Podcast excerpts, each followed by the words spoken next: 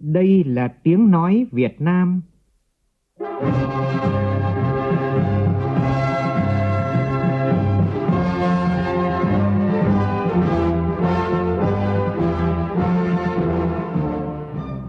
là tiếng nói Việt Nam, phát thanh từ Hà Nội, thủ đô nước Cộng hòa xã hội chủ nghĩa Việt Nam.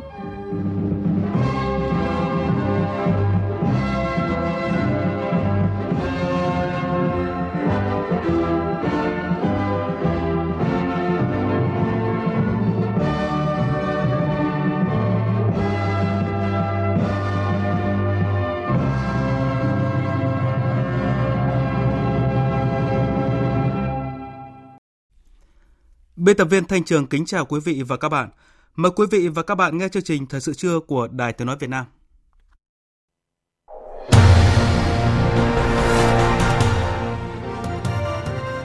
Chủ tịch Quốc hội Vương Đình Huệ dẫn đầu đoàn đại biểu Quốc hội Việt Nam tham dự Đại hội đồng Liên nghị viện các nước ASEAN lần thứ 42 theo hình thức trực tuyến.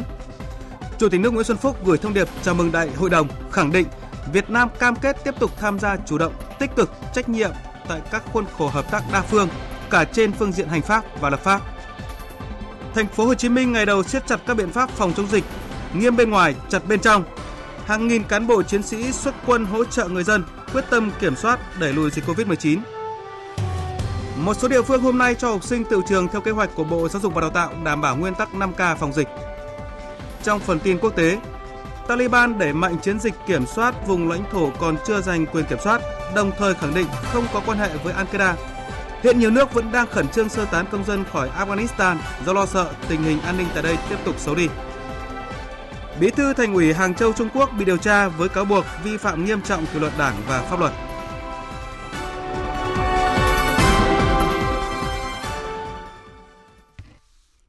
Bây giờ là tin chi tiết. Thưa quý vị và các bạn, Đại hội đồng Liên nghị viện các nước ASEAN lần thứ 42, gọi tắt là IPA 42, với chủ đề Phát triển quan hệ hợp tác nghị viện trong lĩnh vực kỹ thuật số bao trùm hướng tới cộng đồng ASEAN năm 2025 đã chính thức khai mạc sáng nay với sự chủ trì của Chủ tịch IPA, Chủ tịch Hội đồng lập pháp Brunei Darussalam Behin Dato.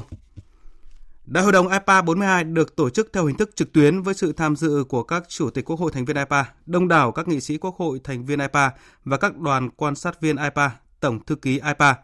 Chủ tịch Quốc hội Vương Đình Huệ dẫn đầu đoàn đại biểu Quốc hội Việt Nam tham dự lễ khai mạc tại điểm cầu Trung tâm Hội nghị Quốc tế số 11 Lê Hồng Phong, Hà Nội. Phản ánh của nhóm phóng viên Lê Tuyết và Lại Hoa. We have Phiên khai mạc Đại hội đồng IPA lần thứ 42 được bắt đầu với bài hát IPA ca.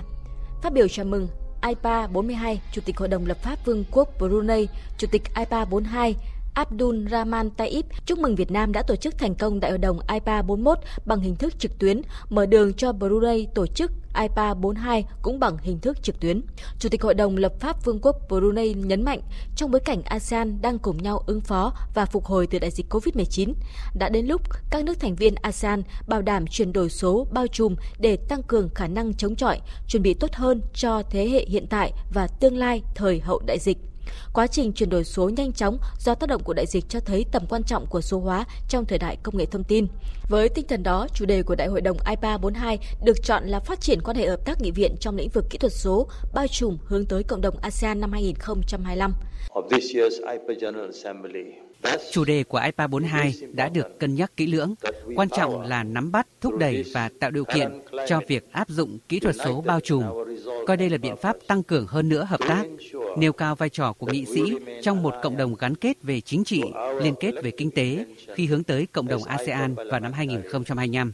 Cùng với đó, trong chương trình nghị sự IPA 42 vẫn có những vấn đề rất đáng lưu ý hiện nay như trao quyền cho phụ nữ, an ninh mạng, biến đổi khí hậu. Quan trọng là chúng ta vượt qua giai đoạn hiện tại với quyết tâm và mục đích đảm bảo duy trì sự thống nhất với mục tiêu chung của các nghị sĩ các nước thành viên IPA. Phát biểu khai mạc đại hội đồng IPA lần thứ 42, Quốc vương Brunei Darussalam Hagi Hasalan Bonkiat cho biết chủ đề ASEAN của năm nay là chúng ta quan tâm, chúng ta chuẩn bị và chúng ta thịnh vượng. Vì thế, điều quan trọng là ASEAN vẫn phải tiếp tục phản ứng nhanh chóng đối với những sự kiện bất thường xảy ra và chuẩn bị phát triển cộng đồng. Liên quan đến vấn đề này, IPA cũng đang tiếp tục quá trình thúc đẩy gắn kết giữa các nghị viện để tạo ra một cộng đồng ASEAN ngày càng gắn kết hơn. Chủ đề này khẳng định một lần nữa cam kết của các nghị viện thành viên ASEAN để tạo dựng cộng đồng ASEAN thành một khu vực kinh tế hàng đầu. Thông qua IPA, chúng ta sẽ nâng cao nhận thức cũng như hòa nhập cộng đồng và đưa ra những chính sách luật pháp ở ASEAN để có thể bảo vệ những cơ sở và cũng như luật pháp liên quan đến tất cả các lĩnh vực khác trong cuộc sống. Nỗ lực chung của ASEAN cho thế hệ hôm nay và ngày mai để có thể được hưởng sự phát triển bền vững, thịnh vượng cũng như phát triển kinh tế. Do vậy, các đại biểu Quốc hội sẽ tiếp tục vun đắp để IPA trở thành một trong những diễn đàn cũng như những tổ chức đa phương hợp tác có ý nghĩa.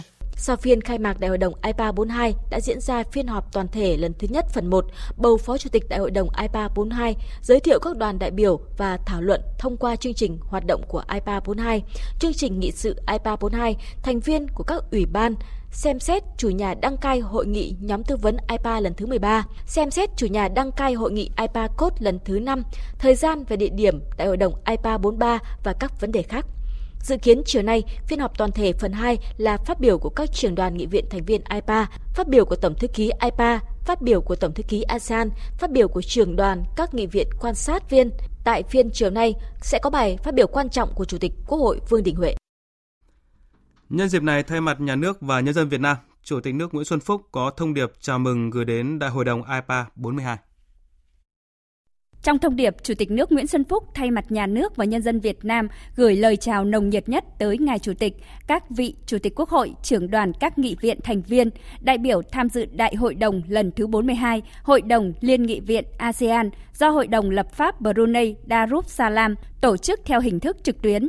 Chủ tịch nước Nguyễn Xuân Phúc nêu rõ Đại hội đồng IPA 42 được tổ chức trong bối cảnh thế giới và khu vực đang chịu ảnh hưởng nặng nề của đại dịch COVID-19, tác động nghiêm trọng đến phát triển kinh tế, xã hội, cuộc sống của người dân ở các quốc gia. Cùng với đó là các thách thức cả dưới góc độ truyền thống và phi truyền thống, đe dọa môi trường an ninh và ổn định ở khu vực. ASEAN hơn lúc nào hết cần thể hiện tầm nhìn đúng đắn, bản sắc đoàn kết, gắn bó và năng lực tự cường của một cộng đồng để vững vàng vượt qua khó khăn, tiến về phía trước. Mọi bước đường phát triển của cộng đồng ASEAN không thể thiếu vai trò quan trọng của kênh lập pháp mà đại diện là IPA và các nghị viện thành viên. Chủ tịch nước nhiệt liệt hoan nghênh tiến trình hợp tác và phát triển bền vững của IPA những thập kỷ qua, cũng như sự đóng góp ủng hộ tích cực của các nghị viện thành viên IPA đối với chính phủ các quốc gia thành viên ASEAN nhằm duy trì môi trường hòa bình, an ninh, ổn định ở khu vực, thúc đẩy hợp tác phát triển bền vững, hướng đến người dân và lấy người dân là trung tâm. IPA đồng hành ủng hộ chính phủ các nước thành viên kiểm soát dịch COVID-19, phục hồi, phát triển kinh tế, xã hội với tinh thần đó, Chủ tịch nước Nguyễn Xuân Phúc đánh giá cao chủ đề Đại hội đồng IPA năm nay là phát triển hợp tác nghị viện trong lĩnh vực kỹ thuật số, bao trùm hướng tới cộng đồng ASEAN năm 2025. Đây là chủ đề có tính thời sự cao, đặt ra yêu cầu thiết thực trong hợp tác nghị viện ASEAN, phát huy vai trò của kênh lập pháp, đồng hành với kênh hành pháp trong đẩy mạnh công cuộc chuyển đổi số, xây dựng nền kinh tế số, thu hẹp khoảng cách số và bất bình đẳng số, hướng tới kỹ thuật số bao trùm trong cộng đồng ASEAN.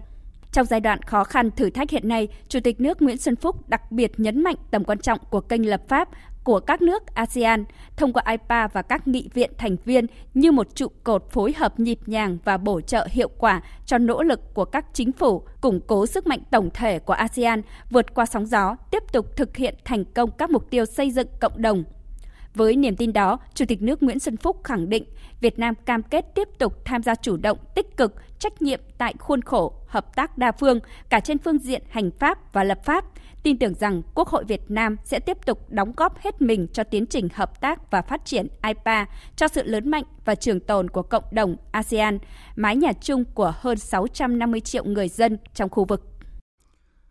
Trở lại các sự kiện trong nước đáng chú ý, Sáng nay tại Hà Nội, Ban tuyên giáo Trung ương tổ chức hội nghị triển khai quyết định của Bộ Chính trị về công tác cán bộ.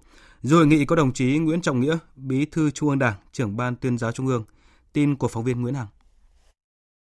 Tại hội nghị, đồng chí Phan Xuân Thủy, Phó trưởng Ban tuyên giáo Trung ương, công bố quyết định của Bộ Chính trị bổ nhiệm đồng chí Lê Hải Bình, Ủy viên dự khuyết Trung ương Đảng, Phó trưởng Ban chuyên trách Ban chỉ đạo công tác thông tin đối ngoại Trung ương, vụ trưởng vụ thông tin đối ngoại và hợp tác quốc tế Ban tuyên giáo Trung ương, giữ chức Phó trưởng Ban tuyên giáo Trung ương. Trưởng Ban tuyên giáo Trung ương Nguyễn Trọng Nghĩa đã trao quyết định và tặng hoa chúc mừng đồng chí Lê Hải Bình. Phát biểu tại hội nghị, trưởng Ban tuyên giáo Trung ương Nguyễn Trọng Nghĩa cho biết, đồng chí Lê Hải Bình là cán bộ cấp chiến lược, được đào tạo bài bản cả về lý luận và thực tiễn, đã kinh qua nhiều môi trường công tác ở trong và ngoài nước. Trải qua các vị trí công tác khác nhau, đồng chí đã thể hiện tốt năng lực quản lý và trình độ chuyên môn, luôn hoàn thành xuất sắc các nhiệm vụ được giao, đặc biệt trong lĩnh vực nghiên cứu chiến lược và lĩnh vực thông tin đối ngoại, đóng góp có hiệu quả vào việc tuyên truyền các hoạt động đối ngoại lớn của Đảng và Nhà nước. Trên cái cương vị và cái trọng trách mới, đồng chí Lê Hải Bình là một trong những đồng chí là cán bộ trẻ dinh dự cũng rất lớn nhưng mà cái trọng trách cũng rất lớn đối với trách nhiệm đối với quá khứ hiện tại và cái trách nhiệm đối với tương lai của đảng, của đất nước và đặc biệt việc uy tín và trình độ năng lực và để đáp ứng yêu cầu xây dựng đội ngũ cán bộ, nhất là cán bộ cấp chiến lược trong cái thời kỳ mới. Rất là mong rằng bản thân đồng chí Lê Hải Bình sẽ tiếp tục là phấn đấu rèn luyện ngay sau khi nhận quyết định bổ nhiệm, trưởng Ban tuyên giáo Trung ương Nguyễn Trọng Nghĩa đã giao nhiệm vụ cho đồng chí Lê Hải Bình sẽ trực tiếp vào thành phố Hồ Chí Minh cùng tổ công tác đặc biệt của chính phủ và các địa phương phía Nam triển khai công tác chỉ đạo và thông tin tuyên truyền phòng chống dịch COVID-19.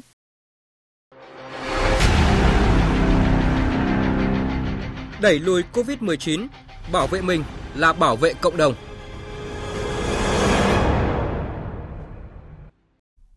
Thưa quý vị và các bạn, như chúng tôi đã đưa tin, từ đêm qua và sáng nay, hàng nghìn cán bộ chiến sĩ đã được điều động ra các chốt kiểm soát dịch và các tuyến y tế cơ sở ở địa bàn quận, huyện, thành phố Thủ Đức, thành phố Hồ Chí Minh để hỗ trợ chính quyền, nhân dân thành phố thực hiện các biện pháp ngăn chặn sự lây lan, đẩy nhanh tiến độ kiểm soát dịch bệnh COVID-19. Đây là chiến dịch có ý nghĩa đặc biệt quan trọng để cán bộ chiến sĩ lực lượng vũ trang cùng cấp ủy chính quyền các cấp, các ngành và nhân dân thành phố đoàn kết đồng lòng, tạo sức mạnh tổng hợp, quyết tâm kiểm soát, khống chế, ngăn chặn và đẩy lùi dịch bệnh. Phản ánh của phóng viên Vinh Quang, thường trú tại thành phố Hồ Chí Minh. Rạng sáng nay, gần 4.000 cán bộ chiến sĩ sư đoàn 302 được quân khu 7 phân bổ về các quận 4, 5, 6, 7, 10 và huyện Nhà Bè để hỗ trợ việc cung cấp lương thực, thực phẩm, nước uống và thuốc điều trị đến từng người dân trên địa bàn. Chiến sĩ cũng được điều phối hỗ trợ ngành chức năng địa phương áp dụng các biện pháp mạnh mẽ hơn, hiệu quả hơn trong thực hiện giãn cách xã hội. Bên cạnh đó, ngay sau khi có mặt tại thành phố Hồ Chí Minh, hơn 2.000 cán bộ chiến sĩ thuộc sư đoàn 5, quân khu 7 đã triển khai lực lượng tại nhiều quận huyện, quận 6, quận 12, quận Bình Tân và huyện Bình Chánh, Cần Giờ, Củ Chi, Hóc Môn, Nhà Bè, hỗ trợ các tuyến kiểm soát dịch bệnh COVID-19, kiểm soát chặt chẽ các hoạt động di chuyển trên các tuyến đường ở vùng ven và ngoại thành. Thượng úy Lê Quang Dục thuộc sư đoàn 5 đang làm nhiệm vụ tại chốt kiểm soát dịch bệnh khu vực ngã tư ga quận 12 cho biết cán bộ chiến sĩ luôn đồng lòng chủ động khắc phục khó khăn, không ngại gian khổ hy sinh, quyết tâm hoàn thành tốt nhiệm vụ được giao.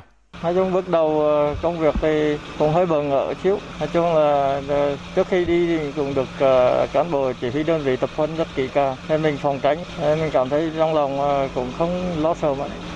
Xuất phát từ cái lòng tin yêu của nhân dân. Chúng tôi là người cán bộ chiến sĩ cách mạng thì phải cố gắng hoàn thành tốt nhiệm vụ đẩy lùi cái dịch Covid. Ngoài lực lượng hơn 4.000 cán bộ chiến sĩ được tăng cường, Bộ Quốc phòng, Quân khu 7, Quân khu 9 cũng đã huy động thêm 2.000 y bác sĩ để hỗ trợ thành phố Hồ Chí Minh. Trong số những người được tăng cường lần này, còn có cả những y bác sĩ quân y đã nghỉ hưu, tình nguyện cùng lực lượng y bác sĩ tuyến đầu tham gia công tác lấy mẫu, xét nghiệm, khám bệnh và điều trị, chăm sóc người đang điều trị COVID-19. Đại tá thầy thuốc ưu tú Nguyễn Hồng Nga, nguyên chủ nhiệm quân y Bộ Tư lệnh Thành phố Hồ Chí Minh cho biết. Hiện nay thì chúng tôi đi tham gia chăm sóc, điều trị tại bệnh viện. Nhưng mà nếu mà khi mà cần thì chúng tôi cũng sẽ kết hợp. Và những người mà chuyên khoa về gây mê sức thì có tinh thần xung phong để đi vào tham gia cái công tác đó.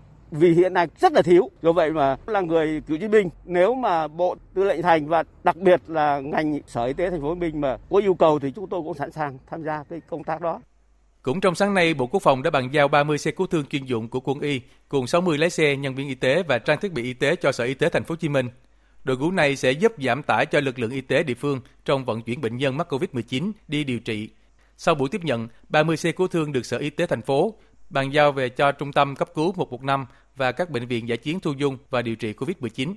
Ông Tăng Chí Thượng, Phó Giám đốc Sở Y tế Thành phố Hồ Chí Minh cho biết. Ngay từ bắt đầu khởi phát dịch, Bộ Tư lệnh thành phố đã hỗ cùng ngành y tế triển khai rất hiệu quả các bệnh viện giải chiến. Mới ngày hôm qua thôi thì Bộ Quốc phòng đã triển khai các tổ nghi để tiếp nhận và triển khai các cái phòng các cái trạm y tế lưu động tại các phường xã trên địa bàn thành phố. Và hôm nay là sẽ cứu thương, phải nói là sự hỗ trợ hết sức hiệu quả à, để giúp cho ngành y tế sẽ tiếp tục 3 tuần phải à, chiến thắng được cái cái đại dịch Covid này. Ngoài lực lượng quân đội chi viện tăng cường cho thành phố Hồ Chí Minh, Bộ Công an cũng đã điều động 310 cán bộ chiến sĩ thuộc Trung đoàn Cảnh sát cơ động Tây Nguyên thần tốc có mặt tại thành phố Hồ Chí Minh, phối hợp với công an các quận huyện thành phố Thủ Đức thực hiện nhiệm vụ kiểm soát trên các tuyến đường. Lực lượng này sẽ đảm đương vai trò chính trong phối hợp với công an thành phố Hồ Chí Minh và cục cảnh sát hình sự làm nhiệm vụ tại 12 chốt cửa ngõ thành phố. Với tinh thần và trách nhiệm cao nhất, cán bộ chiến sĩ lực lượng vũ trang quyết tâm sẽ hoàn thành nhiệm vụ bằng tất cả sự nỗ lực để góp phần sớm đưa cuộc sống bình yên trở lại với nhân dân thành phố Hồ Chí Minh. Cũng trong sáng nay, Bộ Tư lệnh Biên phòng tổ chức lễ xuất quân tăng cường lực lượng quân y bộ đội biên phòng cho các tỉnh phía Nam thực hiện nhiệm vụ phòng chống dịch COVID-19. Phóng viên Thu Hòa thông tin. Hưởng ứng lễ phát động phong trào thi đua đặc biệt, quân đội cùng cả nước chung sức, đồng lòng thi đua phòng chống và chiến thắng đại dịch COVID-19, Bộ Chỉ huy Bộ đội Biên phòng các tỉnh phía Bắc và Bắc Trung Bộ đã lựa chọn 58 đồng chí cán bộ quân y có trình độ chuyên môn cao, sức khỏe tốt và ý chí, nghị lực vững vàng, dày dặn kinh nghiệm về tham dự tập huấn. Phát biểu chỉ đạo và động viên đoàn cán bộ quân y lên đường tăng cường vào miền Nam, Trung tướng Đỗ Danh Vượng, Chính ủy Bộ đội Biên phòng nhấn mạnh. Hôm nay thay mặt Đảng ủy Bộ Tư lệnh tôi đã giao nhiệm vụ cho anh em. Mấy cái điều mong muốn của Đảng ủy Bộ Tư lệnh với anh em này này. Trước hết là anh em nhận thức rõ tính chất nguy hiểm, cái yêu cầu cấp bách của nhiệm vụ phòng chống đại dịch Covid lần này và ý thức đầy đủ trách nhiệm, nghĩa vụ, vẻ vang của quân đội nói chung, của biên phòng nói riêng và đặc biệt là lực lượng quân y biên phòng trong cuộc chiến này thấy rõ vinh dự, trách nhiệm, tự hào trên cơ đó xác định rõ quyết tâm, ý chí của mình cùng với toàn quân, cùng với toàn dân phòng chống và chiến thắng cái đại dịch Covid lần này. Cũng sẵn sàng nhận bất cứ những nhiệm vụ gì theo yêu cầu của từng cơ quan, từng đơn vị trong quá trình mình được tăng cường đến cái đơn vị, đến cái địa phương của công tác, để làm sao chúng ta phòng chống tốt nhất và chiến thắng một nhanh nhất cái đại dịch covid này vì sức khỏe, sự an toàn, vì tính mạng của nhân dân cả nước chúng ta. Gần 2 năm qua, Bộ đội Biên phòng đã luôn là lực lượng tiên phong của tuyến đầu, thiết lập vành đai thép trên biên giới với 1.974 tổ chốt, trên 8.221 cán bộ chiến sĩ Bộ đội Biên phòng tham gia ngăn chặn xuất nhập cảnh trái phép và phòng chống dịch, phát động phong trào toàn dân tham gia phòng chống dịch COVID-19 và xuất nhập cảnh trái phép, rộng khắp các tuyến biên giới từ 6 giờ sáng nay, tỉnh Bình Dương bắt đầu áp dụng biện pháp khóa chặt trong 7 ngày đối với các khu dân cư của 7 phường ở thành phố Dĩ An. Toàn bộ người dân các phường Dĩ An, An Bình, Đông Hòa và Tân Đông Hiệp được yêu cầu ở yên trong nhà. Lực lượng chức năng sẽ cung cấp lương thực thực phẩm. Đối với người dân các phường Bình An, Bình Thắng và Tân Bình, ngoài giãn cách theo chỉ thị 16, tất cả người dân được đề nghị không ra đường từ 18 giờ ngày hôm trước cho đến 6 giờ ngày hôm sau. Trước đó, thành phố Thuận An có 4 phường, thị xã Tân Nguyên có 7 phường thực hiện đông cứng khóa chặt trong 15 ngày kể từ ngày hôm qua. Ủy ban Nhân dân tỉnh Bình Dương cũng đã ban hành kế hoạch cung cấp lương thực thực phẩm cho khoảng 720.000 người tại 11 phường của thành phố Thuận An và thị xã Tân Nguyên. Tại tỉnh Bạc Liêu, sau 3 tiếng áp dụng chỉ thị 15, dạng sáng nay tỉnh ra công văn khẩn quay lại thực hiện giãn cách xã hội theo chỉ thị 16 vì phát hiện một số ca F0 mới dịch tễ phức tạp. Theo quyết định vừa được ban hành thì tất cả mọi hoạt động kinh tế xã hội trên địa bàn thành phố Bạc Liêu sẽ tạm dừng. Mọi người tuân thủ chặt chẽ nguyên tắc ai ở đâu ở yên đó, trừ các lực lượng chống dịch, tất cả người dân và xe không được ra đường. Ngành y tế huy động cao nhất các nguồn lực để khẩn trương xét nghiệm tầm soát COVID-19 đối với tất cả người dân thành phố Bạc Liêu.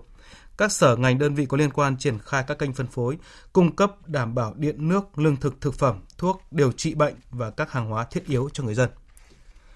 Từ 8 giờ hôm nay, Đà Nẵng tiếp tục kéo dài thời gian phong tỏa cứng toàn địa bàn thêm 3 ngày. Trong 3 ngày này, thành phố tập trung xét nghiệm và tiêm chủng phòng ngừa COVID-19. Sau ngày 26 tháng 8, căn cứ vào kết quả xét nghiệm lần thứ ba, thành phố sẽ có biện pháp mới cho công tác phòng chống dịch. Ông Nguyễn Văn Quảng, Bí thư Thành ủy Đà Nẵng đề nghị phải thay đổi chiến lược xét nghiệm đối với một số phường ở quận Hải Châu để sớm bóc tách các ca F0 ra khỏi cộng đồng. Sở Y tế và CDC phải làm việc ngay với lại Hải Châu Cẩm Lệ và Thanh Khê để bàn cái chiến lược về cái việc xét nghiệm và chúng ta cần phải có những cái thay đổi đặc biệt là đối với Hải Châu và nhất là phường Hòa Cường Nam. Ở đây ca F0 là hiện nay có cái mức độ đậm đặc bởi vì ở đây nó có cái chợ đầu mối Hòa Cường nên là bà con là đi chợ này rất nhiều nên là cái số ca dương tính ở cái phường này rất là cao. Qua 7 ngày áp dụng phong tỏa cứng, hơn 830.000 lượt người ở Đà Nẵng đã được lấy mẫu xét nghiệm, phát hiện gần 1.000 ca dương tính với virus SARS-CoV-2. Bộ Khoa học Công nghệ đang gấp rút xây dựng để trình Thủ tướng phê duyệt chương trình khoa học công nghệ trọng điểm quốc gia nghiên cứu sản xuất vaccine sử dụng cho người đến năm 2030, trong đó đề xuất hỗ trợ toàn bộ kinh phí nghiên cứu thử nghiệm vaccine COVID-19 trong nước. Bộ Khoa học Công nghệ đề xuất thực hiện một số cơ chế đặc thù hỗ trợ phát triển sử dụng sản phẩm vaccine sản xuất trong nước. Các tổ chức doanh nghiệp có hoạt động nghiên cứu chuyển giao công nghệ sản xuất vaccine được hưởng chính sách ưu đãi như sản phẩm quốc gia, sản phẩm công nghệ cao được ưu tiên đầu tư phát triển và công nghệ được khuyến khích chuyển giao. Đối với vaccine COVID-19 được hỗ trợ tối đa 100% kinh phí dành, công, dành cho nghiên cứu, thử nghiệm lâm sàng, sản xuất thử nghiệm, mua bảo hiểm và hỗ trợ kinh phí cho người tình nguyện – Chương trình cũng đề ra các nhiệm vụ và giải pháp đồng bộ nhằm hỗ trợ cho việc nghiên cứu sản xuất vaccine, nhất là vaccine COVID-19. Thông tin đáng chú ý trong lĩnh vực vận tải là từ 22 giờ đêm qua, tất cả các phương tiện vận tải luồng xanh khi đi qua các chốt kiểm soát dịch tại 25 tỉnh thành phố phía Nam phải thực hiện khai báo y tế trên hệ thống phần mềm quản lý công dân vùng dịch của Bộ Công an tại địa chỉ sức khỏe.dân cư quốc gia.gov.vn Hiện Bộ Công an, Bộ Y tế, Bộ Thông tin và Truyền thông đã thống nhất sử dụng một mã QR code, một tờ khai y tế với việc khai báo thông tin đơn giản trên nền tảng dữ liệu dân cư, đảm bảo tính chính xác, đồng thời giúp việc truy vết F0, F1, F2 và hỗ trợ các chốt kiểm soát nhanh nhất. Bộ Công an khuyến cáo các xe vận tải luồng xanh nên chủ động khai báo trước để giảm ùn tắc tại các chốt kiểm soát. Tổng cục Thuế vừa chỉ đạo các cục thuế trên cả nước chủ động lên kế hoạch tổ chức đối thoại hỗ trợ người nộp thuế và triển khai theo phương thức trực tuyến qua trang web của cục thuế. Các cục thuế lựa chọn chủ đề, nội dung bám sát theo nhu cầu của người nộp thuế trên địa bàn quản lý, phổ biến rộng rãi chương trình đến người nộp thuế trên địa bàn quản lý để người nộp thuế biết và tham gia. Cơ quan thuế tăng cường ứng dụng công nghệ thông tin, đa dạng hóa các hình thức tuyên truyền, hỗ trợ, tạo điều kiện thuận lợi cho người nộp thuế trong quá trình tuân thủ pháp luật thuế và thụ hưởng các quy định hỗ trợ về thuế của nhà nước, đồng thời đảm bảo công tác phòng chống dịch COVID-19 hiệu quả. Thời sự VOV nhanh, tin cậy, hấp dẫn. Cùng với các địa phương trên cả nước, sáng nay hơn 71.000 học sinh lớp 1 ở tỉnh Thanh Hóa đã tự trường năm học mới. Trong khi đó, do dịch bệnh COVID-19 phức tạp, Hà Tĩnh quyết định lùi thời gian tự trường chưa xác định được ngày chính thức. Còn Nghệ An cũng đã tính đến phương án dạy học trực tuyến do toàn tỉnh đang thực hiện giãn cách xã hội. Ghi nhận của phóng viên Sĩ Đức. Theo kế hoạch tổ chức năm học mới 2021-2022, tỉnh Thanh Hóa cơ bản thực hiện theo khung chương trình của Bộ Giáo dục và Đào tạo. Học sinh lớp 1 sẽ tự trường vào sáng nay. Tuy nhiên một số địa phương, người từ vùng dịch trở về nhiều trường học được trưng dụng làm khu cách ly nên phải lùi thời gian tiệu trường đối với học sinh lớp 1. Ông Tạ Hồng Liệu, Phó Giám đốc Sở Giáo dục Đào tạo tỉnh Thanh Hóa cho biết. Thứ nhất là đảm bảo về cái 5K và trước khi tự trường thì tổng vệ sinh trường lớp khử khuẩn môi trường. Khi học sinh đến trường thì thực hiện là theo cái quy định của tỉnh. Và hiện nay là đang uh, cho toàn tỉnh là tự trường nhưng mà có một số địa phương là những vâng. cái trường đó làm cái khu ờ, cách ly thì những cái trường đấy thì mới mới phải lui thôi. Điểm đáng chú ý trong ngày tự trường năm học 2021-2022 là ngành giáo dục các địa phương ở Thanh Hóa đã tiếp nhận học sinh từ các tỉnh thành khác trở về quê tránh dịch. Chưa có số liệu cụ thể nhưng hàng trăm học sinh trong diện này có nhu cầu đi học và đã được các trường ở Thanh Hóa tiếp nhận học tạm thời. Đặc biệt là học sinh trở về từ thành phố Hồ Chí Minh, Bình Dương, Đồng Nai và Hà Nội. Tại Hà Tĩnh thì theo kế hoạch ngày tự trường là mùng 1 tháng 9 năm 2021, riêng đối với học sinh lớp 1 tự trường vào hôm nay 23 tháng 8. Tuy nhiên tình hình dịch COVID-19 diễn biến phức tạp. Ngày 18 tháng 8, tỉnh này đã quyết định lùi thời gian tự trường và chưa xác định được thời gian tự trường cụ thể. Trong thời gian này thì các nhà trường chủ động chuẩn bị các phương án, sẵn sàng tổ chức khai giảng, dạy và học khi có thông báo mới. Một địa phương khác tại Bắc Trung Bộ đang gặp khó khăn trong việc tổ chức năm học mới 2021-2022 là Nghệ An. Ông Nguyễn Trọng Hoàn, tránh văn phòng Sở dục Đào tạo tỉnh Nghệ An cho biết. Chúng tôi tiên đoán là khó tiểu trương được 1 tháng 9. Bây giờ là chúng tôi đang lên phương án là sẽ tổ chức là sau khi khai giảng thì tổ chức dạy học trực tuyến nếu như những cái điểm nào mà không an toàn đang tổ chức để là lên kế hoạch để dạy học trực tuyến. Chiều tối qua, tại tỉnh Bến Tre xảy ra mưa to kèm lốc xoáy làm tốc mái hơn 100 căn nhà dân thuộc huyện Bình Đại. Sáng nay, lãnh đạo Ủy ban Nhân dân huyện huy động lực lượng khẩn trương khắc phục hậu quả. Phóng viên Nhật Trường đưa tin. Thống kê ban đầu có 11 căn nhà bị sập hoàn toàn, hơn 100 căn nhà bị tốc mái siêu dẹo. Nhiều cây xanh, trụ điện, trồi tôm của người dân cũng bị lốc xoáy cuốn sập. Cơn lốc xoáy đã làm gần 10 người bị thương. Do thiên tai xảy ra trong thời điểm tỉnh Bến Tre đang thực hiện giãn cách xã hội theo chỉ thị 16 của Thủ tướng Chính phủ, nên việc tổ chức lực lượng khắc phục hiện trường gặp khó khăn. Đa số các gia đình bị lốc xoáy có hoàn cảnh khốn khó, từ tối qua đến ngày hôm nay, Ban Chỉ huy phòng chống thiên tai tìm kiếm cứu nạn huyện Bình Đại và tỉnh Bến Tre đã huy động hàng trăm cán bộ chiến sĩ lực lượng công an quân sự, dân quân tự vệ khẩn trương đến giúp các gia đình bị thiên tai thu dọn hiện trường, sớm ổn định nơi ở. Ông Nguyễn Văn Dũng, Bí thư huyện ủy, Chủ tịch Ủy ban dân huyện Bình Đại cho biết, công tác giúp dân khắc phục hiện trường đang được tỉnh và huyện thực hiện khẩn trương, trong đó đảm bảo vấn đề an toàn dịch bệnh nói chung là tỉnh với huyện ờ, thì đang đang tập trung lực lượng làm á, tỉnh hỗ trợ nữa, để làm trong điều kiện sớm nhất. Nhà nào làm nhà nấy, còn tụi tôi cử lực lượng hỗ trợ lực lượng dân quân của địa phương. Đây cũng có cái tổ của huyện, còn an toàn dịch bệnh là phải quan tâm. Trước mắt là mình hỗ trợ hết trước rồi thống kê chính xác, theo chính sách thì làm tiếp tục. Tỉnh cũng đang ờ, quan tâm rồi huyện tôi cũng làm nữa. Tiếp theo là một số thông tin thời tiết đáng chú ý với phần tổng hợp của biên tập viên Phương Anh. Thưa quý vị và các bạn, trưa chiều nay các tỉnh Trung Du, Đồng bằng Bắc Bộ và cả thủ đô Hà Nội sẽ bớt nắng, nhưng mà kèm theo đó thì không khí oi bức ngột ngạt. Trời nhiều mây nhưng mà không có gió nên cảm giác khó chịu vô cùng. Nhiệt độ vẫn cao 34-35 độ. Phải đến chiều tối khi mà xuất hiện cơn rông, không khí mới dễ chịu. Từ ngày mai, nắng nóng kết thúc nhường chỗ cho mưa rào và rông liên tục. Cục bộ có nơi mưa vừa, mưa to. Riêng khu vực vùng núi và Trung Du Bắc Bộ có mưa to đến rất to bà con cần lưu ý là đợt mưa lớn này có khả năng xảy ra lốc xét, mưa đá và gió giật mạnh. Nắng nóng thì cũng đã xuất hiện tại miền Trung liên tục từ cuối tháng 7 cho tới nay và trưa chiều nay nhiều điểm đạt mức nắng nóng gay gắt 38-39 độ. Nắng nóng khô hạn kéo dài thì gây nguy cơ cháy rừng ở các tỉnh Trung Bộ. Nhưng mà khoảng 1 đến 2 ngày tới thì nắng nóng sẽ giảm dần. Người dân ở phía Nam và cả thành phố Hồ Chí Minh cũng bị ảnh hưởng bởi nắng nóng. Đến chiều tối, khả năng trời dịu mát khi mà có mưa rào và sông xuất hiện. Mời quý vị và các bạn nghe tiếp chương trình Thời sự trưa với phần tin thế giới. Trước hết sẽ là những thông tin cập nhật về tình hình tại Afghanistan. Mọi diễn biến tại đây vẫn đang được quốc tế hết sức quan tâm, trong đó đáng chú ý là việc sơ tán công dân, người tị nạn Afghanistan của các nước phương Tây hay những bước đi cụ thể của Taliban sau khi kiểm soát phần lớn đất nước. Hiện tiếng súng vẫn chưa ngưng khi Taliban gặp phải sự phản kháng đầu tiên tại thung lũng Panjshir. Liệu các bên Afghanistan sẽ chọn đối thoại hay đối đầu?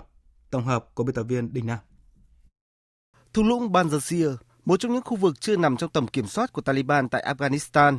Nơi đây có phó tổng thống, bộ trưởng quốc phòng cùng một bộ phận lính đặc nhiệm, dân quân dồn lại để chống lại Taliban. Từ đây, lực lượng phản kháng cuối tuần qua đã tiến hành tấn công, chiếm lại ba quận huyện của tỉnh Baghlan tiếp giáp và gây thương vong cho Taliban. Đại diện lực lượng phản kháng Ahmed Massoud đã lên tiếng kêu gọi các cuộc đàm phán hòa bình với Taliban để lực lượng này không tấn công Banjashir và ra điều kiện yêu cầu Taliban thành lập một chính phủ bao trùm gồm đại diện nhiều bên. Chúng tôi không chiến đấu vì một vùng địa lý. Chúng tôi không chiến đấu vì một tỉnh. Chúng tôi đang bảo vệ cả đất nước từ một tỉnh. Đó là những gì đang xảy ra và chúng tôi muốn Taliban nhận ra rằng cách duy nhất để tiến về phía trước chính là đàm phán và đối thoại. Chúng tôi muốn đối thoại và không muốn có chiến tranh nổ ra. Tuy nhiên, lực lượng phản kháng cũng cho biết sẽ tiếp tục chiến đấu nếu đối thoại không diễn ra hoặc không thành công. Trước diễn biến như vậy, Taliban hôm qua đã ra tối hậu thư cho lực lượng tại Banjashir đầu hàng, bàn giao quyền kiểm soát lãnh thổ trong hòa bình, đồng thời cũng điều hàng trăm chiến binh tiến về Banjashir. Hiện chưa rõ tình hình sẽ diễn biến ra sao trong những giờ tới, song nhiều người dân Afghanistan mong muốn chiến tranh sẽ kết thúc và được sống trong hòa bình. Cho đến nay, dường như đã có hòa bình cầu mong Chúa duy trì nó. Chúng tôi muốn hòa bình, tất cả chúng tôi đều muốn hòa bình. Chúng tôi không muốn chiến tranh, chúng tôi muốn thoát ra khỏi các cuộc chiến tranh. Hiện các nước phương Tây đang ưu tiên việc sơ tán công dân và người tị nạn có nguyện vọng ra khỏi Kabul tới những địa điểm trung chuyển an toàn trước khi xem xét việc tiếp nhận tị nạn chính thức hay cách thức phân phối người tị nạn Afghanistan giữa các quốc gia. Trong cuộc họp báo tại Nhà Trắng diễn ra dạng sáng nay theo giờ Việt Nam, Tổng thống Mỹ Joe Biden nhấn mạnh nước Mỹ cam kết đưa bằng được công dân Mỹ và những người dân Afghanistan an toàn rời khỏi quốc gia Nam Á này. Theo Tổng thống Mỹ, Tình hình an ninh ở Afghanistan đang thay đổi một cách nhanh chóng và việc sơ tán hàng nghìn người ra khỏi nước này vào thời điểm hiện nay diễn ra rất khó khăn. Tuy nhiên, ông khẳng định dù khó khăn thế nào, chính quyền Mỹ cũng sẽ triển khai bằng được hoạt động này.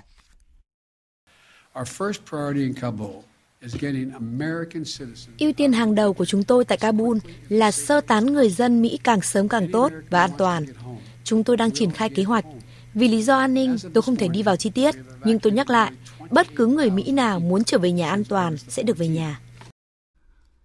Liên quan đến kế hoạch của Anh về trừng phạt lực lượng Taliban nếu lực lượng này lạm dụng quyền lực, ông Biden cho biết ông ủng hộ kế hoạch của Anh nhưng mọi việc còn tùy thuộc vào tình hình thực tế.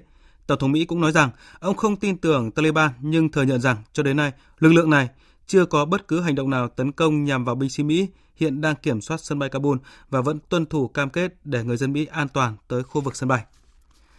Trong lúc này, tình hình tại giải Gaza cũng diễn biến phức tạp khi bạo lực liên tục bùng phát giữa Israel và Palestine ở khu vực phía đông, khiến nhiều người thiệt mạng. Ai Cập đã quyết định đóng cửa cửa khẩu Rafah với vùng đất của người Palestine từ hôm nay. Rafah là cửa khẩu trên bộ duy nhất của Gaza mà Israel không kiểm soát. Hồi tháng 5 vừa qua, Ai Cập đã cho phép mở cửa khẩu Rafah nối liền giữa Gaza với Ai Cập để người Palestine bị thương được đưa tới các bệnh viện Ai Cập để điều trị cũng như chuyển hàng cứu trợ sau cuộc xung đột kéo dài 11 ngày, khi đó giữa Hamas và Israel.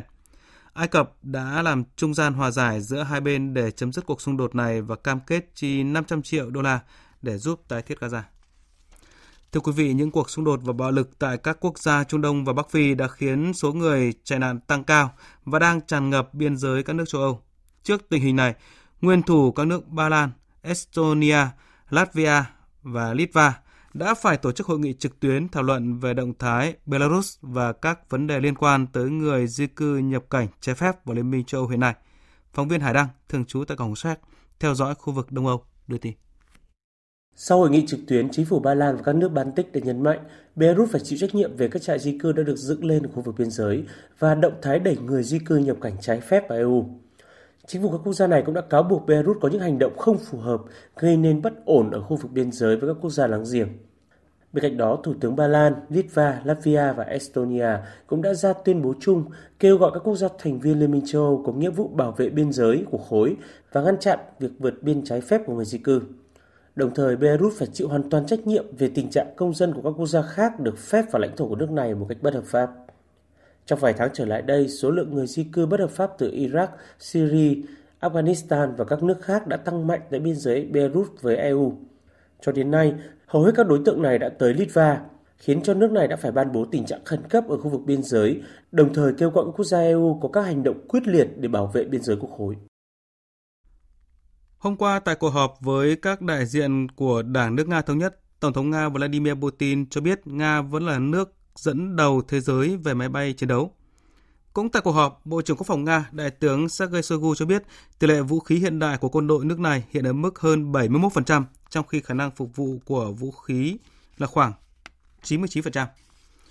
Truyền thông Iran đưa tin Tổng thống Ibrahim Raisi đã kêu gọi Nhật Bản gỡ bỏ việc đóng băng tài sản do lệnh trừng phạt của Mỹ trong cuộc gặp với Ngoại trưởng Nhật Bản Motegi Toshimitsu. Tổng thống Iran khẳng định việc cải thiện mối quan hệ với Nhật Bản có tầm quan trọng lớn đối với nước này và không thể biện minh cho bất cứ sự chậm trễ nào trong việc dỡ bỏ đóng băng tài sản của Iran trong các ngân hàng của Nhật Bản. Hiện Iran đang bị phong tỏa hàng chục tỷ đô la Mỹ, chủ yếu là tiền xuất khẩu dầu mỏ và khí đốt trong các ngân hàng nước ngoài, trong đó có khoảng 3 tỷ nằm tại các ngân hàng Nhật Bản. Tài sản của Iran bị phong tỏa do các lệnh trừng phạt của Mỹ đối với lĩnh vực ngân hàng và năng lượng của nước này đã áp dụng trở lại vào năm 2018. Ủy ban Kiểm tra Kỷ luật Trung ương Đảng Cộng sản Trung Quốc cho biết đang tiến hành điều tra bí thư Thành ủy Hàng Châu, Chu Giang Dũng với cáo buộc vi phạm nghiêm trọng kỷ luật Đảng và pháp luật. Đây là quan chức cấp cao nhất ở tỉnh Chiết Giang bị điều tra trong những năm gần đây. Chu Giang Dũng trở thành bí thư Hàng Châu vào tháng 5 năm 2018. Trước đó từng giữ các cương vị lãnh đạo ở các thành phố Ninh Ba và Chu Sơn, đều thuộc tỉnh Chiết Giang.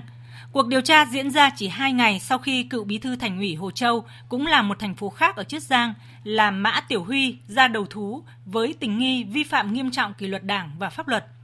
Trước khi chính thức bị điều tra chỉ một ngày, Chu Giang Dũng vẫn còn chủ trì một cuộc họp với lãnh đạo thành phố Hàng Châu. Theo dư luận đánh giá, động thái mới nhất này cho thấy quyết tâm mạnh mẽ của chính phủ Trung Quốc trong cuộc chiến chống tham nhũng. Hàng Châu là thủ phủ của tỉnh Chiết Giang, nổi tiếng và thịnh vượng bậc nhất ở Trung Quốc, đồng thời là quê hương của tập đoàn trực tuyến khổng lồ Alibaba. Về tình hình dịch COVID-19, tính đến sáng nay, thế giới có hơn 212 triệu ca nhiễm, trong đó có hơn 4 triệu 440 nghìn người đã tử vong. Mỹ vẫn là quốc gia chịu ảnh hưởng nặng nề nhất. Tại Đông Nam Á, Trung tâm xử lý tình hình dịch COVID-19 Thái Lan cho biết trong 24 giờ qua, nước này có thêm 19.000 ca mắc mới và 233 bệnh nhân không qua khỏi. Kể từ khi đại dịch COVID-19 bùng phát vào đầu năm ngoái, đến nay Thái Lan ghi nhận tổng cộng hơn 1 triệu ca mắc, trong đó hơn 9.300 người đã tử vong. Tại Campuchia, kể từ ca nhiễm biến thể Delta đầu tiên được phát hiện vào ngày 31 tháng 3 vừa qua, đến nay tổng số ca nhiễm biến chủng nguy hiểm này tại Campuchia đã tăng lên gần 1.000 người. Bộ Y tế Campuchia cho biết biến thể Delta tiếp tục lây lan trong cộng đồng trên hầu khắp đất nước và hiện chỉ còn hai tỉnh chưa bị biến thể này tấn công là Kép và Katie. Trong khi đó, chính quyền thủ đô Jakarta của Indonesia vừa tuyên bố Jakarta đã được xếp vào vùng xanh an toàn với dịch COVID-19. Tuy vậy, người dân được yêu cầu tiếp tục các giao thức y tế nghiêm ngặt. Võ Giang, phóng viên Đài tiếng nói Việt Nam thường trú tại Indonesia, đưa tin. Phó Thống đốc Jakarta Ahmad Riza Pachia ngày 22 tháng 8 cho biết, Jakarta đã được xếp vào vùng xanh an toàn với dịch COVID-19 trong bối cảnh số ca mắc COVID-19 mới tại thủ đô giảm mạnh, trong khi tốc độ tiêm chủng được đẩy nhanh. Những ngày gần đây, số ca mắc mới COVID-19 ở thủ đô là dưới 1.000 ca, thấp hơn nhiều so với đỉnh điểm hồi tháng 7. Tính đến ngày 22 tháng 8, toàn thành phố đã có hơn 845.000 ca mắc COVID-19, trong đó hơn 824.000 ca bình phục, đạt tỷ lệ 97,4%. Mặc dù vào vùng xanh, song Jakarta tiếp tục nằm trong danh sách các địa phương thực thi lệnh hạn chế các hoạt động cộng đồng cấp độ 4. Phó Thống đốc Jakarta cũng yêu cầu người dân tiếp tục ở trong nhà, đồng thời tuân thủ các giao thức y tế nghiêm ngặt để ngăn ngừa dịch bùng phát trở lại. Tuần trước, chính quyền Jakarta tuyên bố nâng mục tiêu tiêm chủng từ 8,8 triệu người lên 11 triệu người, tức là 100% dân số, để đạt miễn dịch cộng đồng. Thời sự tiếng nói Việt Nam. Thông tin nhanh. Bình luận sâu. Tương tác đa chiều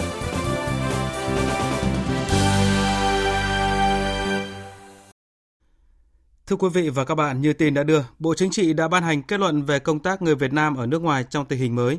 Kết luận nhấn mạnh đến việc triển khai toàn diện hơn công tác người Việt Nam ở nước ngoài, hỗ trợ người Việt Nam ở nước ngoài phát triển và hòa nhập xã hội sở tại, đồng thời góp phần xây dựng phát triển đất nước. Phóng viên Lam Phương, Ban Đối ngoại VOV5 phỏng vấn ông Bùi Thanh Sơn, Bộ trưởng Bộ Ngoại giao về nội dung này. Mời quý vị và các bạn cùng nghe. Thưa Bộ trưởng, à, xin Bộ trưởng cho biết ý nghĩa của việc Bộ Chính trị ban hành kết luận về công tác về người Việt Nam ở nước ngoài trong tình hình mới. Cộng đồng người Việt Nam ở nước ngoài là một bộ phận không tách rời và là nguồn lực rất quan trọng của cộng đồng dân tộc Việt Nam. Với cái việc thực hiện chủ trương, chính sách đúng đắn của Đảng và Nhà nước thì cộng đồng người Việt Nam ở nước ngoài đến nay với khoảng 5,3 triệu người ở trên 130 nước và vùng lãnh thổ có cuộc sống ngày càng ổn định, hòa nhập và phát triển gắn bó với quê hương và đóng góp quan trọng vào sự nghiệp xây dựng và bảo vệ Tổ quốc.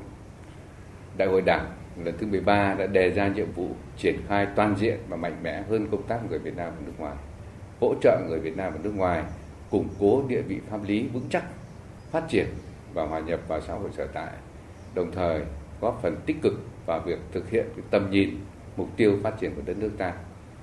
Trên cơ sở đánh giá kết quả 5 năm thực hiện chỉ thị 45 của Bộ Chính trị khóa 11 về việc tiếp tục đẩy mạnh thực hiện nghị quyết 36 của Bộ Chính trị khóa 9 về công tác người Việt Nam ở nước ngoài thì Bộ Chính trị vừa ban hành kết luận số 12 ngày 12 tháng 8 năm 2021 về công tác người Việt Nam ở nước ngoài trong tình hình mới. Việc Bộ Chính trị ban hành kết luận này có nhiều ý nghĩa quan trọng. Thứ nhất là tiếp tục khẳng định chủ trương, chính sách nhất quán và đúng đắn của Đảng và Nhà nước ta về củng cố vững chắc khối đại đoàn kết toàn dân tộc. Trong đó, cộng đồng người Việt Nam ở nước ngoài là một bộ phận không tách rời của cộng đồng dân tộc Việt Nam. Tập hợp rộng rãi mọi tầng lớp nhân dân ở trong nước cũng như kiều bào ta ở nước ngoài nhằm phát huy mạnh mẽ sức mạnh toàn dân tộc cho phát triển đất nước. Thứ hai là góp phần thúc đẩy thực hiện công tác người Việt Nam ở nước ngoài toàn diện và mạnh mẽ hơn theo cái tinh thần nghị quyết đại hội lần thứ 13, nghị quyết 36 và chỉ thị 45 của Bộ Chính trị trong đó tập trung hỗ trợ người Việt Nam ở nước ngoài có địa vị pháp lý vững chắc, phát triển và hòa nhập vào xã hội sở tại, giúp kiều bào tiếp tục nâng cao tự hào, tự tôn dân tộc và hướng về cội nguồn, đồng thời có cái chính sách phù hợp để đồng bào đóng góp hiệu quả vào xây dựng và bảo vệ Tổ quốc trong cái tình hình mới. Thứ ba là tiếp tục thể hiện rõ tình cảm và trách nhiệm của Đảng và Nhà nước trong việc chăm lo cho cộng đồng người Việt Nam ở nước ngoài, đáp ứng những nguyện vọng chính đáng. Từ đó động viên, khích lệ đồng bào tiếp tục nỗ lực vươn lên, khơi dậy cái tiềm năng, phát huy nguồn lực to lớn và cái tinh thần yêu nước hướng về quê hương đất nước. Bộ trưởng à, có thể cho biết về những đóng góp của cộng đồng người Việt Nam ở nước ngoài đối với công tác phòng chống dịch COVID-19 thời gian qua. Ngay từ khi đại dịch COVID-19 bùng phát trên thế giới từ đầu năm 2020 đến nay, thì mặc dù trong nước còn rất nhiều khó khăn, nhưng Đảng và Nhà nước ta vẫn rất quan tâm đến cộng đồng người Việt Nam ở nước ngoài. Chính phủ đã triển khai quyết liệt, đồng bộ nhiều chính sách, biện pháp bảo hộ công dân, thiết thực hỗ trợ và động viên kiều bào ta tuân thủ các biện pháp phòng chống dịch của nước sở tại, tương thân tương ái, cùng nhau vượt qua cái khó khăn của đại dịch. À, thông qua các cơ quan đại diện Việt Nam ở nước ngoài thì chúng ta đã tích cực vận động và phối hợp chặt chẽ với chính quyền nước sở tại để hỗ trợ và tạo điều kiện cho cộng đồng bà con ta ổn định cuộc sống, giảm thiểu các tác động của đại dịch. Đến nay thì chúng ta cũng đã thực hiện hơn 540 cái chuyến bay để đưa được khoảng 136.000 công dân ta về nước một cách an toàn. Dù còn nhiều khó khăn trước diễn biến phức tạp khó lường của đại dịch Covid-19, nhưng hưởng ứng cái lời kêu gọi của lãnh đạo Đảng, Nhà nước và Mặt trận Tổ quốc phát huy cái truyền thống đoàn kết và tương thân tương ái, đồng bào ta ở nước ngoài cũng đã đồng lòng sát cánh và chia sẻ với đồng bào trong nước cũng đã đóng góp rất thiết thực và hiệu quả cho cái công cuộc phòng chống dịch Covid-19. Đến nay thì Kiều Bào đã quyên góp được hơn 50 tỷ đồng cùng nhiều trang thiết bị, vật phẩm y tế ủng hộ cho quỹ vaccine và công tác phòng chống dịch ở trong nước. Nhiều kiều bào cũng đã tích cực hợp tác chuyển giao công nghệ nghiên cứu, thử nghiệm vaccine và chia sẻ các kinh nghiệm phải phòng chống dịch với trong nước, thậm chí là dành cả cơ sở vật chất của mình ở Việt Nam để phục vụ cho cái công cuộc phòng chống dịch này kiều bào ở nhiều nước cũng đã tích cực phối hợp với các cơ quan đại diện Việt Nam ở nước ngoài triển khai cái ngoại giao vaccine, vận động sở tại hỗ trợ vaccine, vật phẩm y tế cho Việt Nam. Có thể nói thông qua phát huy cái lòng yêu nước và truyền thống tốt đẹp của dân tộc trong phòng chống dịch Covid-19 thì đồng bào ta ở nước ngoài cũng đã góp phần tích cực củng cố cái khối đại đoàn kết toàn dân tộc, nâng cao được cái hình ảnh và uy tín của đất nước và vị thế của cộng đồng người Việt Nam trong cái con mắt bạn bè quốc tế. Đảng, nhà nước và đồng bào trong nước luôn trân trọng cái tình cảm, nghĩa cử, cái sự ủng hộ và chia sẻ quý báu của những người con xa quê hương à, với đất nước. Cuộc à, chiến chống dịch Covid-19 còn rất nhiều khó khăn ở phía trước. Tôi cũng mong đồng bào ta ở nước ngoài tiếp tục hưởng ứng các chủ trương, chính sách và lời kêu gọi của lãnh đạo Đảng, nhà nước và mặt trận Tổ quốc sát cánh cùng với nhân dân trong nước đẩy lùi cái dịch Covid-19, thực hiện cái khát vọng phát triển của đất nước ta vì một Việt Nam hùng cường, thịnh vượng. Vâng, xin trân trọng cảm ơn Bộ trưởng. Tiếp theo chương trình là trang tin đầu tư tài chính và trang tin thể thao. Trang tin đầu tư tài chính. Các biên tập viên Thành Trung và Hà Nho xin kính chào quý vị và các bạn.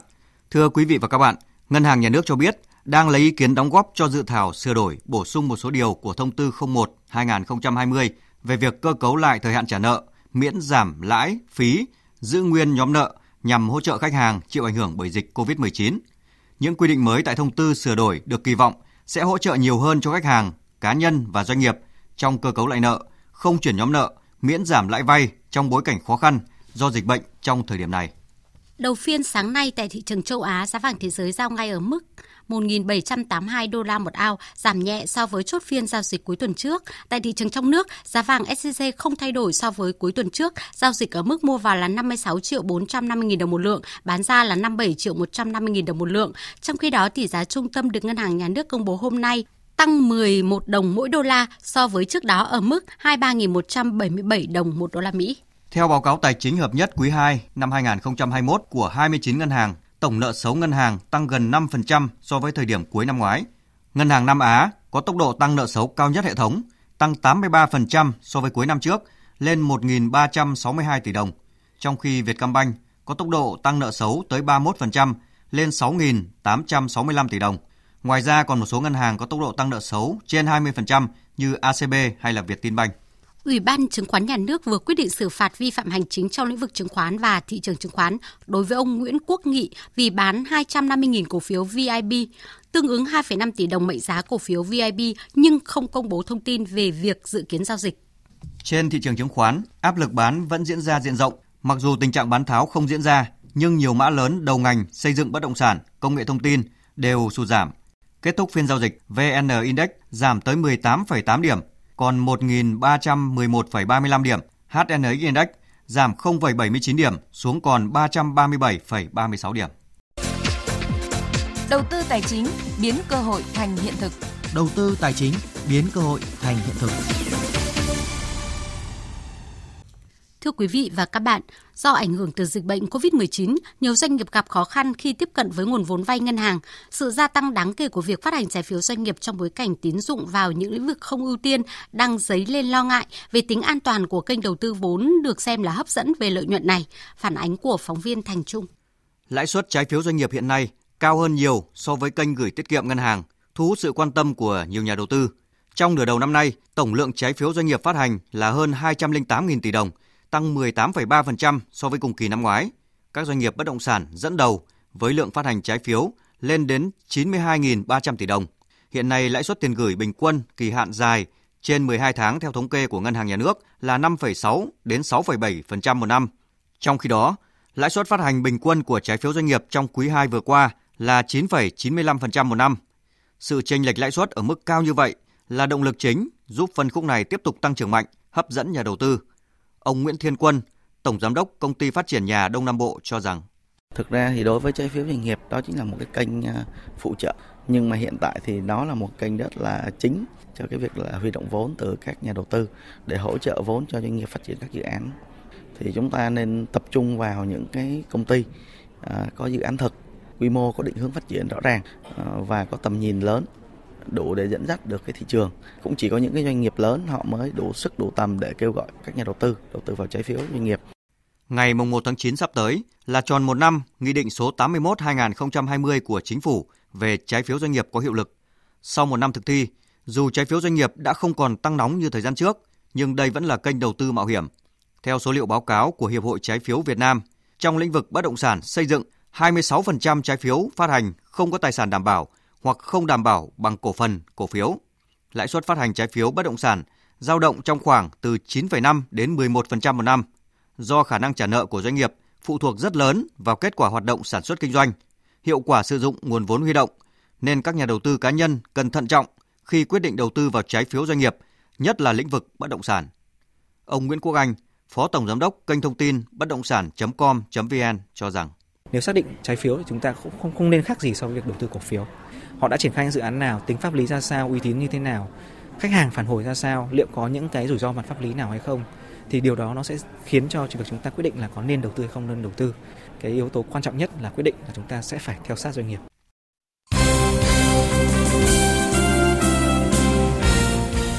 Thưa quý vị và các bạn, hôm qua đội tuyển U22 Việt Nam tiếp tục có buổi tập tại sân Trung tâm Đào tạo bóng đá trẻ Việt Nam. Tại buổi tập, trợ lý Kim Han Yoon đã tập trung nhiều hơn cho việc tăng cường thể lực đồng thời khắc phục những khuyết điểm trong lối chơi đã bộc lộ tại trận đấu tập với đội tuyển Việt Nam vừa qua. Về tình hình nhân sự, tuyển U22 Việt Nam nói lời chia tay với Nguyễn Duy Kiên do trung vệ này gặp vấn đề về sức khỏe. Như vậy, quân số hiện tại của đội là 29 cầu thủ, trong đó bao gồm cả hai cầu thủ lên hội quân muộn là Liễu Quang Vinh và Lê Văn Đô. Trả lời phỏng vấn trước buổi tập, hậu vệ Nguyễn Văn Minh cho biết do V-League tạm dừng bởi ảnh hưởng của dịch Covid-19 nên các cầu thủ trải qua thời gian khá dài không được ra sân thi đấu. Điều này làm ảnh hưởng đến thể lực và phong độ của các cầu thủ lên tập trung đội tuyển U22 Việt Nam. Thực ra thì thể trạng trước khi lên đây thì thật sự là không được tốt ạ. Vì là nghỉ thi đấu cũng khoảng thời gian rất là dài. Ở đội thì cũng không được tập luyện nhiều nhưng mà sau một khoảng thời gian tập luyện thì cái thể trạng đã được cải thiện rất nhiều, tốt hơn nhiều so với trước lúc lên đây. Tại đội tuyển U22 Việt Nam, Nguyễn Văn Minh được xếp tập luyện và thi đấu ở vị trí sở trường hậu vệ phải. Đây cũng là vị trí của Văn Minh tại câu lạc bộ. Văn Minh cho biết, qua trận đấu tập với đội tuyển Việt Nam, tuyển thủ này đã học hỏi được rất nhiều từ các đàn anh ở đội tuyển quốc gia. Các anh thi đấu già dặn hơn, kinh nghiệm nhiều hơn. Còn về phong cách thi đấu thì em có sự tương đồng giống nhau bởi vì đều tập luyện theo những ờ, chiến thuật của huấn luyện viên. Em học hỏi được các anh rất nhiều từ sự di chuyển hỗ trợ đồng đội đến ờ, chuyển đổi trạng thái trong phòng ngự và tấn công. Theo kế hoạch, ngày 25 tháng 8, tuyển U22 Việt Nam sẽ có thêm trận đấu tập nội bộ với đội tuyển quốc gia tại sân Trung tâm Đào tạo bóng đá trẻ Việt Nam. Ngày mai Paralympic Tokyo 2020 chính thức khai mạc. Đây được đánh giá là kỳ thế vận hội mà các vận động viên người khuyết tật Việt Nam sẽ gặp nhiều khó khăn. Niềm hy vọng số 1 của thể thao người khuyết tật Việt Nam Lê Văn Công, người từng giành huy chương vàng cử tạ tại Paralympic Rio 2016, tiếp tục góp mặt tại kỳ thế vận hội lần này, nhưng thể lực và phong độ đã không còn được như trước do dính chấn thương. Còn với các vận động viên khác, việc Paralympic bị lùi lại một năm cũng khiến điểm rơi phong độ không có chính xác như kế hoạch ban đầu. Ông Phạm Đông Anh, Phó trưởng đoàn thể thao người khuyết tật Việt Nam tham dự Paralympic Tokyo 2020 cho biết. Những các vận động viên này cũng đã lớn tuổi. Ờ, trong thời gian vừa qua thì chúng ta lại do ảnh hưởng của dịch bệnh. Cho nên là cái thành tích của các vận động viên thì cũng không đạt như là kỳ vọng cũng như là à, theo cái ờ, mục tiêu đặt ra. Mặc dù vấp phải những khó khăn trong quá trình chuẩn bị, nhưng việc các vận động viên người khuyết tật Việt Nam giành vé chính thức đến Paralympic Tokyo 2020 cũng có thể coi là một thành quả đáng khích lệ. Chính vì vậy, ban lãnh đạo đoàn không đặt nặng vấn đề thành tích hay chỉ tiêu huy chương đối với các vận động viên. Ông Phạm Đông Anh khẳng định. Chúng tôi cũng không đặt nặng về ờ, huy chương đối với các vận động viên. Ờ, tuy nhiên thì tất cả đều rất là hy vọng ờ, tại cái kỳ Paralympic lần này vận động viên sẽ có được thành tích tốt nhất. Nếu đạt được huy chương thì đấy là một điều kỳ tích và chúng tôi không mong muốn gì hơn. Theo kế hoạch, một ngày sau lễ khai mạc, đội tuyển bơi sẽ là những người đầu tiên của đoàn thể thao người khuyết tật Việt Nam bước vào tranh tài. Các vận động viên cử tạ và điền kinh sẽ thi đấu vào các ngày tiếp theo 27 và 28 tháng 8. Tại vòng 2 giải Ngoại hạng Anh diễn ra tối qua, câu lạc bộ Manchester United chỉ giành được một điểm khi để đội chủ nhà Southampton cầm hòa với tỷ số một đều, còn Tottenham có chiến thắng thứ hai khi đánh bại Wolverhampton với tỷ số 1-0. Chelsea thắng 2-0 dễ dàng trước Arsenal để vươn lên đầu bảng xếp hạng sau hai vòng đấu. Trong cuộc họp báo sau trận đấu, huấn luyện viên Thomas Tuchel của Chelsea đánh giá cao màn trình diễn của Lukaku, nhưng cho rằng học trò vẫn cần cải thiện thêm.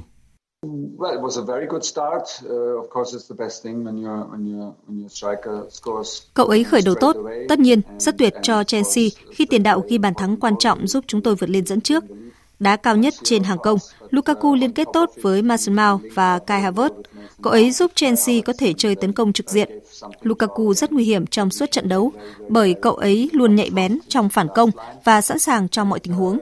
Còn về chi tiết, Lukaku còn có những thứ phải cải thiện, nhưng đây mới là khoảng thời gian đầu mùa. Chelsea thắng 2-0 nhưng huấn luyện viên Tuchel vẫn có điểm chưa hài lòng khi cho rằng đội bóng của ông có thể thắng đậm hơn nếu tận dụng tốt cơ hội.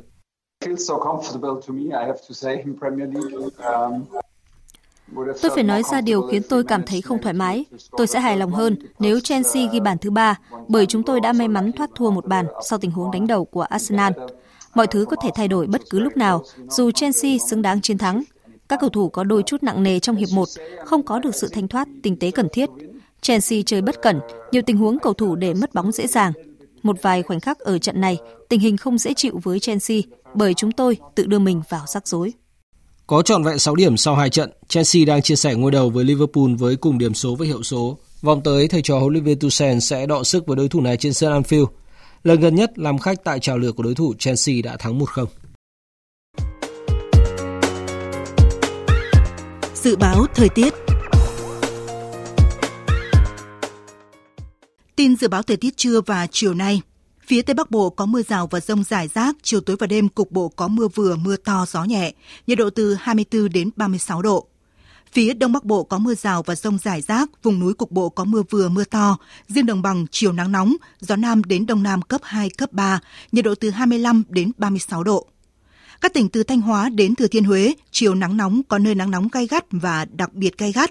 Chiều tối và đêm có mưa rào và rông vài nơi, gió Tây Nam cấp 2, cấp 3, nhiệt độ từ 26 đến 39 độ. Khu vực từ Đà Nẵng đến Bình Thuận, chiều nắng, phía Bắc có nắng nóng, có nơi nắng nóng gay gắt, chiều tối và đêm có mưa rào và rông vài nơi, gió Tây Nam cấp 2, cấp 3, nhiệt độ từ 25 đến 38 độ.